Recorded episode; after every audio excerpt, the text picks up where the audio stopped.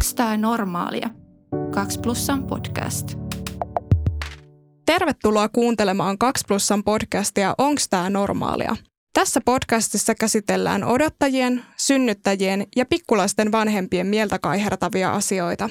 Ensimmäisellä kaudella käsitellään raskautta ja naisen terveyttä synnytyksen jälkeen. Fokus on siis vahvasti alapäässä.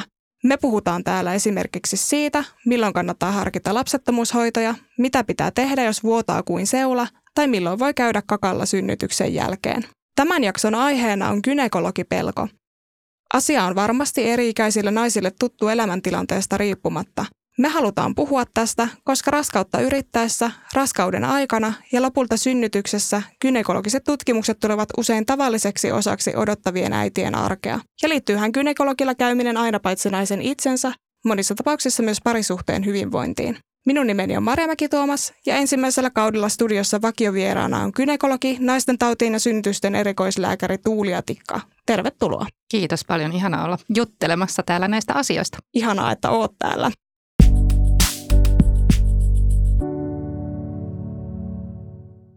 Tuulia on somekynekologi, joka osaa sanallistaa vaikeatkin lääketieteelliset aiheet niin, että minunkin kaltaiseni tavallinen tallaaja ymmärtää.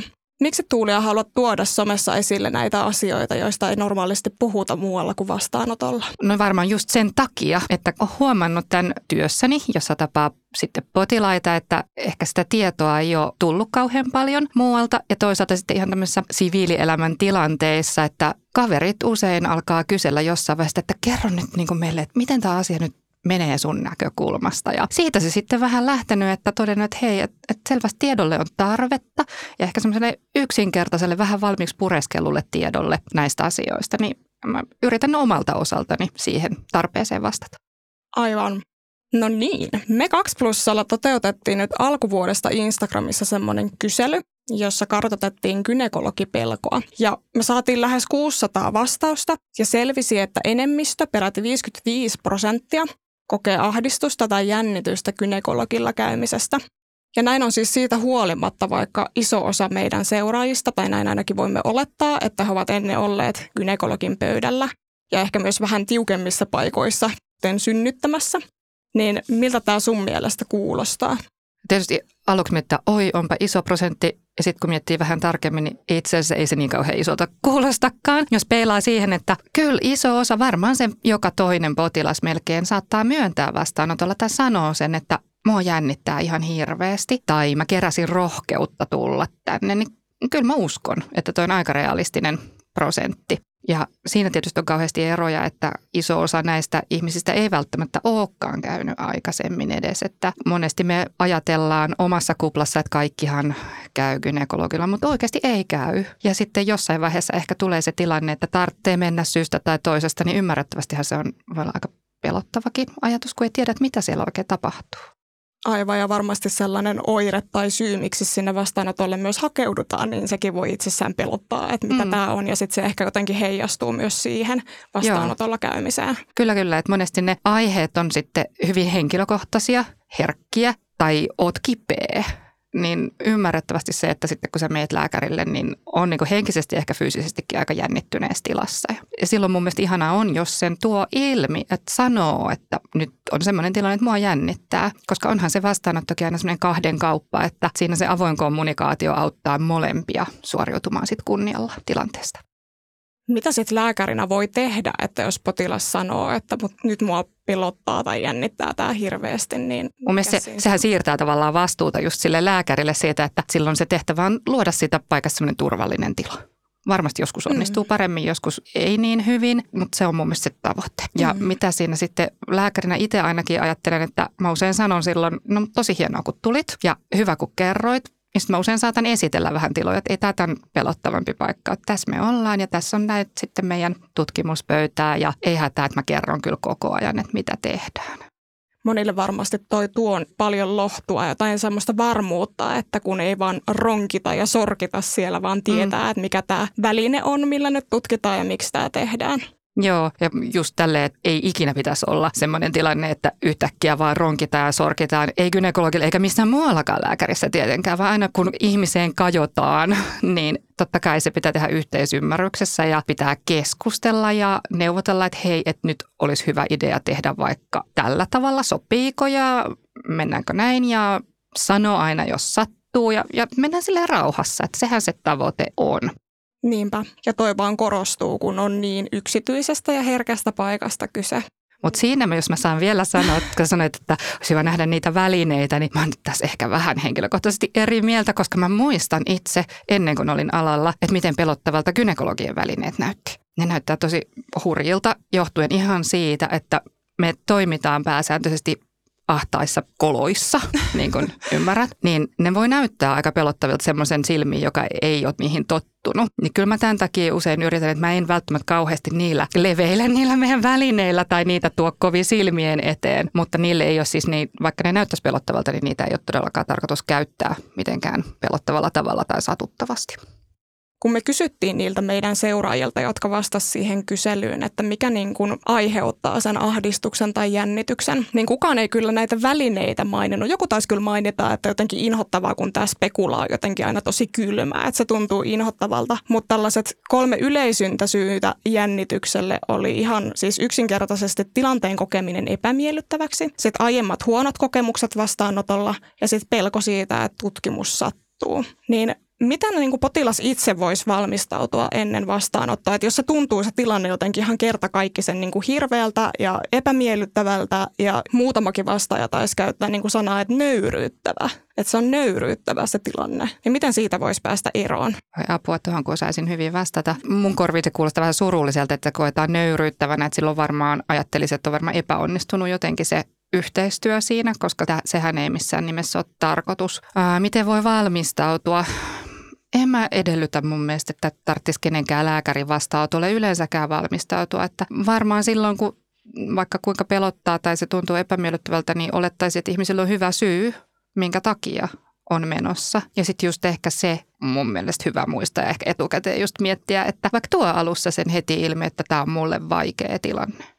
Ei siihen ehkä mitään muuta valmistautumista tarvitse. Niin. Mutta se on se tärkein. Niin sitten lääkärikin ymmärtää paremmin, koska meitä on tosi erilaisia. On iso osa naisista voi olla tämmöisiä, varsinkin pääkaupunkiseudulla, nyt karrikoitu esimerkki, stereotypia. 30-50-vuotiaat, hyvin emansipoituneet, äh, hyvin kehollisesti vapaamieliset naiset, ei heitä välttämättä jännitä pätkääkään. Ja sitten toki kun tapaa ihmisen ekaa kertaa, sä et voi oikein tietää, että minkä tyyppinen persona täältä nyt tulee, että aikooko hän heittää vaatteet pois oven suussa ja hypätä tuohon pöydälle vai, vai olisiko tämä ehkä semmoinen kerta, että me ei riisuta vaatteen vaatettakaan. Ja tähän on muuten hyvä muistaa, että ei gynekologin vastaanotolla aina suinkaan ronkita ja tutkita ja välttämättä kosketa mihinkään. Mm. Kaikessa lääketieteessä tärkeintä on se keskustelu. Ja sitten vain tarpeen mukaan tehdään tutkimuksia. Ja kaikkea tätä osaa aina ajatella ja jotkut tulee kauhusta kankeena vastaanotolle ja sitten huomaa, että se tilanne kevenee, kun sanoo, että hei, meidän ei sitten tarvitse tutkia, että, että kuulostaa siltä, että ei ole mitään sellaista syytä erityisesti, että jos et erikseen toivo tätä, niin se saattaa huomattavasti rentouttaa tilannetta. Tuo on tosi virkistävää kuulla, että ei tarvitse ajatella, että pitäisi niinku tsempata itseensä sinne. Tai että se olisi ei jotenkin niinku itsestä kiinni, että tästä pitää tehdä mukavaa ja tämä nyt vaan täytyy jotenkin kestää. Ei sitä tarvitse tsempata. Ja on varmasti joskus just lääkärikäynnit hauskoja ja muuta, mutta kyllä mä ajattelisin, että se on vähän sama kuin eikä hammaslääkärikäyntikään. Niin se tarvitsee olla niinku semmoinen tsempattava päiväkohokohta. Nämä on välillä semmoisia asioita, että no joo, välillä tarvii vaan niinku hoitaa asioita tai maksaa veroja ja käydä jossain palavereissa, jos ei haluaisi pätkääkään olla. Mutta tota, ei niistä tarvitse tehdä myöskään semmoisia niinku traumaattisia tapahtumia. Entä sitten lääkärinä huomaatko niin kuin suhtautuvasi tai puhuvasi jotenkin tosi eri tavalla? Onko sulla joku semmoinen tietty tyyli, että kun potilas tulee vastaanottohuoneeseen, niin joku semmoinen perustuulia, joka siellä puhuu potilaalle ja joudutko mukauttamaan sitä sitten sen mukaan, että minkälainen tämä tyyppi on? Joo, totta kai. Mä yleensä aloitan hyvin niin kuin samantyyppisesti, jollain niin kuin hyvin avoimella kysymyksellä, jolla niin kuin toinen sitten saa tuoda sen esiin, että millä kulmalla hän on tässä tilanteessa. Ja se kyllä vaikuttaa siihen, miten mä etenen, että jos tuo esiin sen, että on vaikka ensimmäistä kertaa ikinä tilanteessa. tai että on joku hankala kokemus. Eihän sitä tarvitse kertoa, mikä se hankala kokemus on edes, jos ei halua. Mutta ehkä se, että sanoo, että tämä on mulle vaikea, vaikea paikka, se riittää. Moni varmasti pelkää, että lääkäri jotenkin paheksuu tai myötä häpeää niitä vaivoja tai oireita, jonka takia sinne on tullut. Onko tämä ihan turha pelko? Mun mielestä on. Mä ymmärrän tavallaan ton ajatuksen. Mehän ollaan semmoisia ihmiset yleensäkin, että vähän jännitetään, mitä muut meistä ajattelee ja, ja voi olla, että pelkää sitä, että mut tuomitaan tämän asian takia, mikä mua itseä häiritsee, mutta ei se missään nimessä ole kyllä meidän duuni. Mm. Eikä sen pitäisi olla näin. Etkä mitenkään mielessäsi moralisoi, että kuinka en. nyt tälleen tai tolleen tai... En, en. Mulla on jäänyt itselle mieleen nuoruudesta positiivisena tämmöinen, jonka joku voisi ehkä sitten tulkitakin moralisoinniksi, kun oli itse ehkä oli käynyt kaiken näköistä ja ehkä ei niin kuin ihan maailman fiksuita, jos näin niin kuin ihan oppikirjoista katsottaisiin, olisi asiat mennyt. Ja menin sitten lääkäriin, joka katsoi mua syvälle silmiä ja sanoi, että oletko sä ihan tyhmä? Ja mä katsoin häntä takaisin ja vikisi että no joo. Mutta mulle tämä teki niinku tosi ison vaikutuksen silloin, että et en mä kokenut sitä ehkä moralisoitina, vaan semmoisena järjen äänenä. Että joskus voi myös sanoa, että eihän toi nyt kauhean fiksua ole toi toiminta. Niin. Mutta ei se moralisointia ollut. Toi kuulostaa tosi hurjalta. Varmaan joku voisi ottaa ton hyvinkin eri tavalla Varmaan, sitten. joo. joo. Niin kuin sanoin, tämä kommunikaatio on kahden välistä ja niin. joskus kemiat kohtaa tietysti paremmin kuin joskus toisella kerralla ja se on, se onkin vaikea juttu.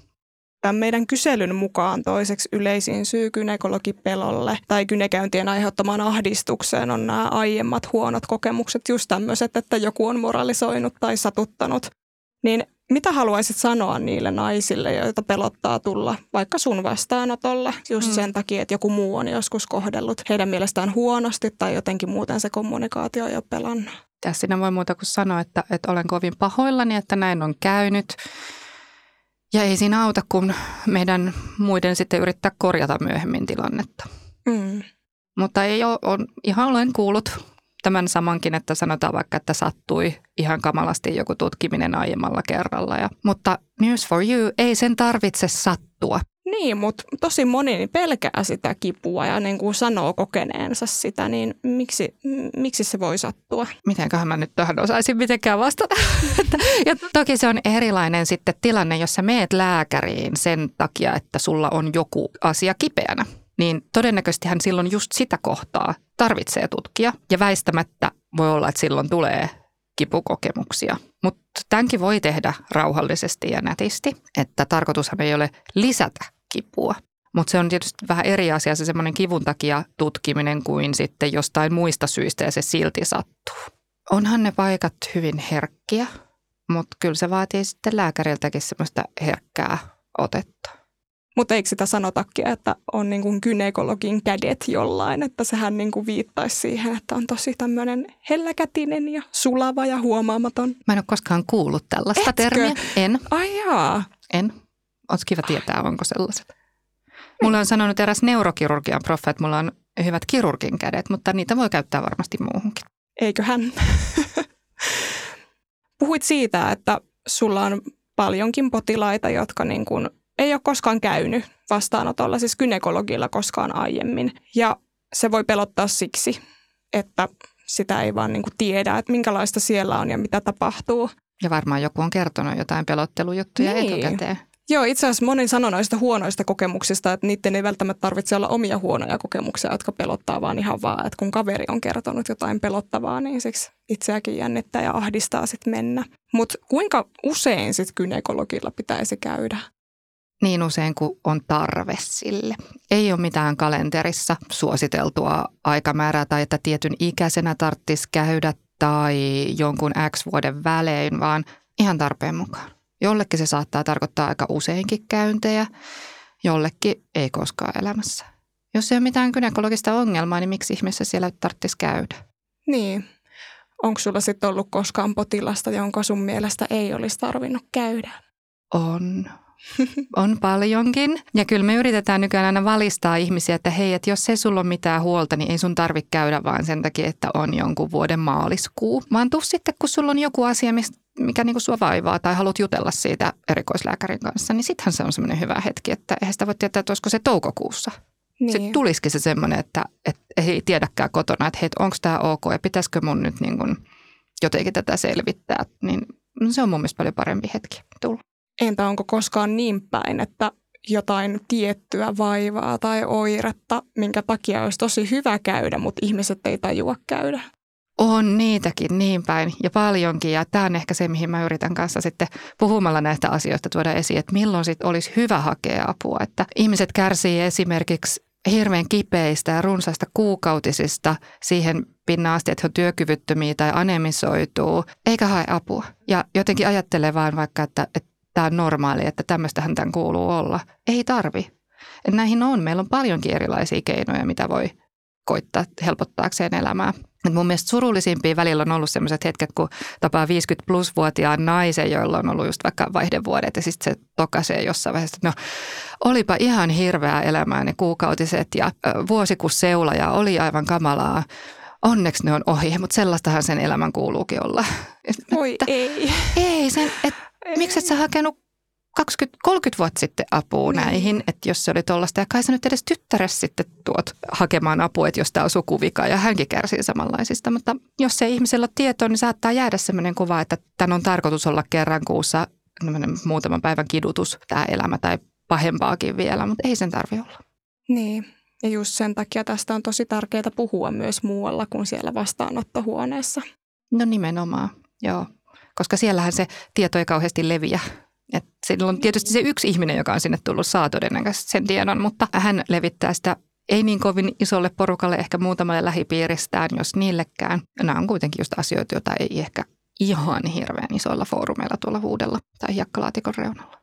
Palataan hetkeksi tähän meidän Instagramissa toteuttamaan kyselyyn, jossa osa seuraajista kertoi, että se kynekologille meneminen on tosi pelottavaa jonkun aiemman trauman vuoksi niin mitä voit lääkärinä tehdä, jos vaikka joku kertoo, että on joutunut rikoksen uhriksi tai niin kuin jostain tällaisesta syystä. Mm. Se tuntuu jotenkin tosi kamalalta. Niin ja, ja sitten on joku tilanne, että pitäisi tutkia niin. ilmeisesti. Mitään ei tehdä edelleenkään väkisin. Ketään ei tutkita niin väkivalloin, jos sitä pelkää. Joskus voi auttaa se just, että on tuttu lääkäri. Siis tässä on just se, että jos on ihan hirveästi pelkää, niin sellainen ihminen eniten ehkä hyötyy siitä jostain luottamuksellisesta suhteesta. Ja monesti näitä voidaankin kyllä toteuttaa käyntejä silloin, että voidaan vaikka harjoitella sitä ihan rauhassa. Että jos on semmoinen niin kuin tulee, tila on turvallinen, jonkunnäköinen henkilökemia toimii, niin heti ei ole pakko tehdä kaikkea kerralla valmiiksi ollenkaan. Joidenkin kanssahan voidaan harjoitella ensin vaikka istumista tutkimuspöydän reunalla. Ja that's it. Ei tarvitse mennä sen pidemmälle sillä käynnillä. Ja sitten edetään sen ihmisen toiveiden ja tilanteen mukaan. Mutta tota, just, just ehkä silloin, kun tosi paljon pelottaa se tutkiminen, niin mä sanoisin, että näillä ihmisillä se, että saa tai pystyy valitsemaan lääkärinsä, niin heille se on ehkä tärkeää. Pikkuhiljaa, vauvan askelin. Ja ei tarvi heti kaikkea tehdä. Et se on ihan ok käydä katsoa eka huone. Seuraavalla kerralla voidaan istua tuolin reunalla. Seuraavalla kerralla voidaan niin kuin, sit neuvotella, että no, mihin asti nyt niin kuin tuntuisi sopivalta, että edettäisiin asian kanssa. Et näitä on monia. Ei aina tarvitse samalla kaavalla ihan kaikkea toteuttaa. Mutta siis mun mielestä on tosi jännää, että noi muiden ihmisten kokemukset voi pelottaa itseä niin paljon, että sitten tulee ihan semmoinen kauhea lääkärikammo. Ja monesti kuulee sanottavan, että papakoe oli ihan hirveä ja se sattui ihan kamalasti ja ei, kukaan ei varoittanut, kun se tehdään, että naps vaan ja sitten sattuu ihan kauheasti. Niin miten tämä on mahdollista? Kaikki on varmaan mahdollista. Mun mielestä se on kauheata, jos tämä tämmöinen, niin että toisten ihmisten kokemusten takia tarvii pelätä. Voi kun ihmiset kertoisi myös niitä iloisia tarinoita. Niin. Kauhutarinathan aina kiitää pidemmälle. Ja, ja, ja sitten on ihan mielenkiintoinen tämä papajuttu. Ja tätä kuulee paljon, että ihmiset sanoo, että papakoe sattuu ja sen takia he ehkä pelkää gynekologilla käyntiin. Mutta se, mitä ehkä ihmiset ei usein tajua, että se semmoinen peruspapakoi, jossa käyt vaan sen ottamassa, eihän se ole gynekologin tekemä tutkimus, eikä gynekologinen tarkastus, vaan se on labrahoitaja, joka ottaa vaan sen papanäytteen. Siinä ei mitään muuta tutkita. Oho, ja tämä on varmaan tosi monelle yllättävä tieto. Mä luulen kanssa, että sitä ei ehkä moni edes ole ajatellut. Että niin. ei, et hetkinen, että joo, sehän oli todellakin labra, jossa kävin ja se on labrahoitaja, joka sen näytteen ottaa. Ja varmasti siellä on kokeneita labrahoitajia, jolla, jolle se on rutiinia, mutta tota, eihän se ole heidän tietenkään päätyönsä, toisin kuin gynekologilla. Voisin väittää, että me ollaan ehkä vähän harjaantuneempia tietysti just niin, tämän kai. kohdan mm. tutkimisessa. Ja kyllä monet potilaat on sitten yllättyneitä, kun vaikka gynekologin vastaanotolla on otettu papa, niin kysytään, ai otiko se sen jo? Mä että joo joo, että eihän se niin papakokeen ottamisen pitäisi tuntua missään juurikaan. Se on koskettamista lähinnä. Et se, mikä siinä eniten oikeasti tuntuu ikävältä, on tietysti se, että kun pitää nähdä vähän sinne sisälle, niin sen levitin tuntuu inhottavalta, mutta senkin voi rauhallisesti laittaa nätisti. Hmm. Onko tämä levitin kaikista pelätyin ja inhotuin sun välineistä vai työkaluista vai miksi niitä oikein pitäisi kutsua, mutta... Mutulla. Ehkä joo, veikkaan. Se Joo. on se, mikä on tietysti monille tutuin juttu. Että on, on niitä sitten varmasti muitakin semmoisia, mistä ihmiset ei tykkää meidän työvälineissä, mutta kyllä tämä on yksi semmoinen, joka totta kai se varmaan voi tuntua vähän ikävältä, mutta senkin voi laittaa nätisti. Niin. Ehkä se, mitä mä haluan sille iloisena asiana tuoda esiin on, että mulla on paljon potilaita, jotka just sit ihanasti kertoo sen etukäteen, vaikka että, että on jännittänyt tai on miettinyt tosi pitkään, että uskaltaako tulla gynekologin vastaanotolle. Mä aina kiitän heitä, että oli ihana kun uskalsit, oli tosi reipas ja tosi kiva kun tulit nyt sitten. Ja mikä mun mielestä lääkärinä on ihan hirveän palkitsevaa, että useimmiten nämä kohtaamiset päättyy sitten tosi hyvin. Et silloin me ollaan saatu tehtyä ne asiat, mitä piti tehdä, tai sovittu ainakin, miten homma jatkuu tästä eteenpäin. Ja mun mielestä on ihana nähdä se semmoinen helpotus, kun ihminen huomaa, että tämä ei ollutkaan ihan horroria, mitä he pelkäsivät etukäteen. Et niin. Ehkä mä haluaisin, että et, et jäisi nyt sitten kuuntelijoillekin semmoinen ajatus siitä, että A, just muista tuoda omat ajatuksesi esille, lääkärisi ei ole ajatusten lukija, ja B, sitten tämä voi sujua ihan tosi hienosti. Eikä sen tarvi olla traumaattinen, pelottava tai kipeää tekevä tapahtuma ollenkaan. Hmm. Nämä on varmasti tosi lohduttavia sanoja aivan kaikille. Mä toivon, tai ainakin jos ne rohkaisis jotakuta sitten tarttuu härkää sarvista. Niin. Huomaatko koskaan sit lääkärinä, että ihmistä saattaa jotenkin hävettää tai inhottaa se oma oireensa niin paljon, että jotenkin ei edes haluaisi sullekaan kertoa siitä, että miten tämä tilanne on päässyt esimerkiksi syntymään tai Joo. että sitäkin on. On ja kyllä sen usein huomaa, että sen huomaa, että joku ei halua kertoa tai avata niitä asioita. Ja toki kaikilla on se oikeus siihen mutta aina silloin tulee itselle se mieleen, että ehkä hän voisi saada tästä kanssa enemmän, jos hän niin paljastaisi korttinsa kokonaan, niin mä voisin osata siihen ottaa kantaa tai suhteuttaa omia ajatuksiani ja tulkintojani sitten, tai mun ei tarvitse yrittää päätellä tai tulkita, koska niin. siinä on se riski, että mä tulkitsen väärin. Kyllä. Että tätähän nykyään toivotaan, että lääkärit eivät tekisi omia tulkintoja, mutta kyllä se sitten vaatii niin kuin avoimuutta molemmin puolin. Mm. Jotenkin täytyisi vaan aina muistaa se, että kynekologi on auttamassa eikä tuomitsemassa tai moralisoimassa. Tai... Joo, ja hei, just monia niin kysyt, että mitä että ihmisiä vähän hävettää, niin saattaa sen sanoakin, että monethan esimerkiksi pyytää anteeksi, että heillä on kuukautiset kun ne tulee lääkärille. Sitten mä sanon, että hei, että se on ok, että mehän ollaan siis tämän verenvuotamisen ammattilaiset. Se on meidän niin ydinosaamisaluetta. Verta vuotavat ihmiset. Tervetuloa sellaisena, vaan sitä ei tarvi hävetä ja gynekologilla saa aina käydä, jos vuotaa verta. Siis mitä? Oikeasti? Joo, joo. Saa vai? Totta kai saa. Tervetuloa. Ai. Sitä varten me ollaan töissä. Meidän yksi isoimpia niin kuin asioita, mitä me ratkotaan, on se, että miksi ihminen vuottaa verta ja mitä sille pitäisi tehdä. Mutta saako sinne gynekologin vastaanotolle siis tulla vaikka olisi kuukaudiset? Siis mun mielestä joka puolella aina sanotaan, että ei saisi tulla. Ei. Tämä koskee, nyt sä taas sekoitat asioita, katsos. Tämä koskee papakoetta. Ahaa. Joo, okay. papakoetta ei kannata ottaa silloin, kun vuotaa verta, koska papakoe on tämmöiselle mikroskooppilasille otettava sivelynäyte. Ja jos mm. sulla on paljon verenvuotoa, niin se lasi on täynnä verta. Ja sitten kun sitä katsotaan mikroskoopilla, niin siellä näkyy verta. Sitä niin. ei pysty vaan tulkitsemaan. Ei siinä muuta vaarallista ole. Mutta silloin me ei oteta papakoetta, jos ihminen vuotaa kauhean paljon verta. Yleensä silloin ei tarvikaan, silloin ihan muut asiat pinnalla yleensä. Okei, mutta tässä on sitten mennyt vähän puurot ja vellit sekaisin Joo. siinä mielessä. Mulla on ollut ihan sellainen käsitys aina, että vastaanotolle ei saa mennä, jos on kuukautiset. Että pitää oikein niin kuin laskeskella kalenterista, että milloin voi varata ajan ja Ei, kun näin, tervetuloa. Me olemme, me, meille se, se on erittäin ok, että ihminen vuotaa verta. Se ja toinen on, että jotkut sanoo, että sori kun mä en ehtinyt sheivata tai käydä vessassa tai suihkussa. Että ei todellakaan tarvi. meidän ala on hyvin päivystysorientoitunut, tarkoittaen sitä, että meillä on paljon semmoista hyvin akuuttia asiaa ja ihmisiä saattaa tulla ambulanssilla suoraan hoitoon. Emme edellytä, että he ovat käyneet etukäteen sokeroinnissa tai jossakin pesulla, vaan tulkaa sellaisina kuin olette.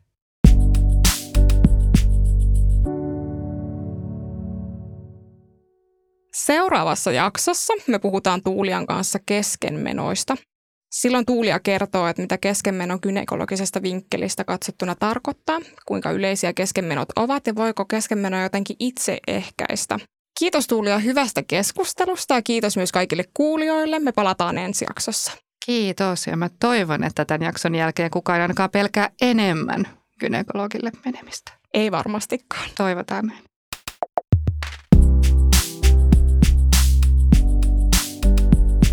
Onks tää normaalia? 2 plussan podcast.